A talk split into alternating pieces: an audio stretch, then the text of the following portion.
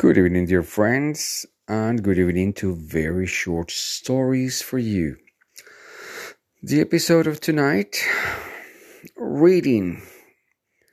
What's so cool about it? Many people have asked me why is it interesting to read? As you can imagine, all these are very young people and we must acknowledge the culture, society, and history itself have changed forever. Today is completely rare to find a person who enjoys a good book because nobody has the time because it's it's easier to watch a movie and today you can watch movies, uh, short stories, clips, or cartoons on your phone and even on your watch. So, why would you spend time reading? And I understand. I understand that there is hardly some incentive for reading. But maybe if I remember what was what got me about reading?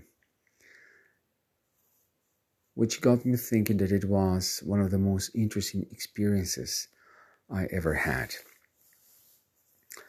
I think I was about 12, and the first book that got me into the universe of books was The Voyage to the Center of the Earth or in Spanish, Viaje al Centro de la Tierra.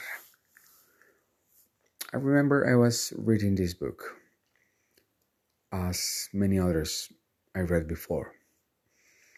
But for the first time, when I was reading about these people going down these tunnels into the center of the planet and finding these oceans and these creatures. For the first time ever, the room around me completely disappeared, and I felt like I was one of them. And I felt that I was observing firsthand those stalactites on those uh, dirty roads. I completely feel today as I felt now, like I was part of the story. And I believe people today have forgotten that. Today we have started reading like we watch a documentary. We want information. We want quick information.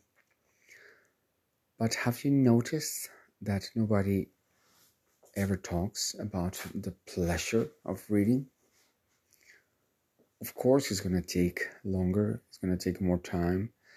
You need to find a suitable place, a quiet place. You need to sit down, forget about your phone, and actually start reading. Probably, probably only a few people will go back to reading. Today, everything must be interactive in order to capture people's attentions. But today, let me tell you that reading was that. Giving yourself to the world, the book was opening your mind. And it's so sad that today we will no longer experience that. Of course, what technology gives us is amazing and it has so many benefits. But a piece of the price that we're paying for it is reading in the old fashioned way. How about you? Do you like reading? What was the first book you enjoyed. And are you still reading today? Thank you very much. If you have any comment, suggestion, or answer, uh, you can find me at very short stories for you at gmail.com. Thank you very much.